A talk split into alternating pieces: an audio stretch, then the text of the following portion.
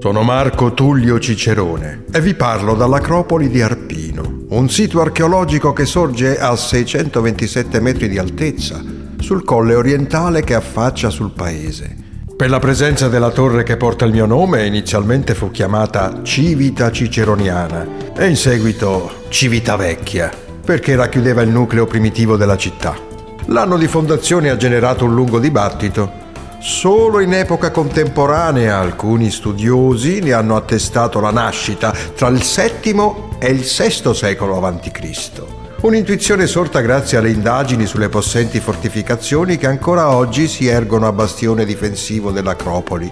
Le mura sono edificate con pesanti macigni di pietra, sovrapposti senza l'ausilio della malta. Esse sono anche dette poligonali per la forma dei blocchi utilizzati.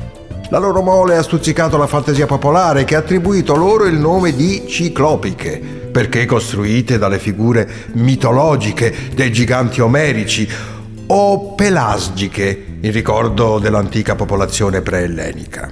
Una curiosità sulle difese di Civitavecchia riguarda la loro origine volsca, dalle forti influenze di matrice greca. Queste ultime sono testimoniate dall'elemento architettonico più significativo dell'intera cinta muraria, un arco a sesto acuto ritenuto uno dei principali ingressi della città. Oggi unico esempio del genere sopravvissuto in tutta l'area mediterranea. Il varco ricalca lo stile delle porte scee di Troia che si aprivano sul lato sinistro. Questa particolarità avvantaggiava gli abitanti contro furfanti e nemici. Per entrare nella città infatti si esponeva il lato destro del corpo che in caso di guerra e di attacco era quello sguarnito della difesa dello scudo. Nel corso del XIII secolo l'Acropoli venne ampliata e alle mura poligonali si sovrapposero i bastioni medievali, tra cui la famosa torre ciceroniana. Allo stesso periodo, quando ormai era rimasto ben poco del periodo volsco e romano, risalgono la chiesa di San Vito e la chiesa di Sant'Anna. Nel XVI secolo l'arco è stato inglobato all'interno di un bastione per poi essere riportato alla luce negli anni 60 del Novecento, quando la torre è stata demolita.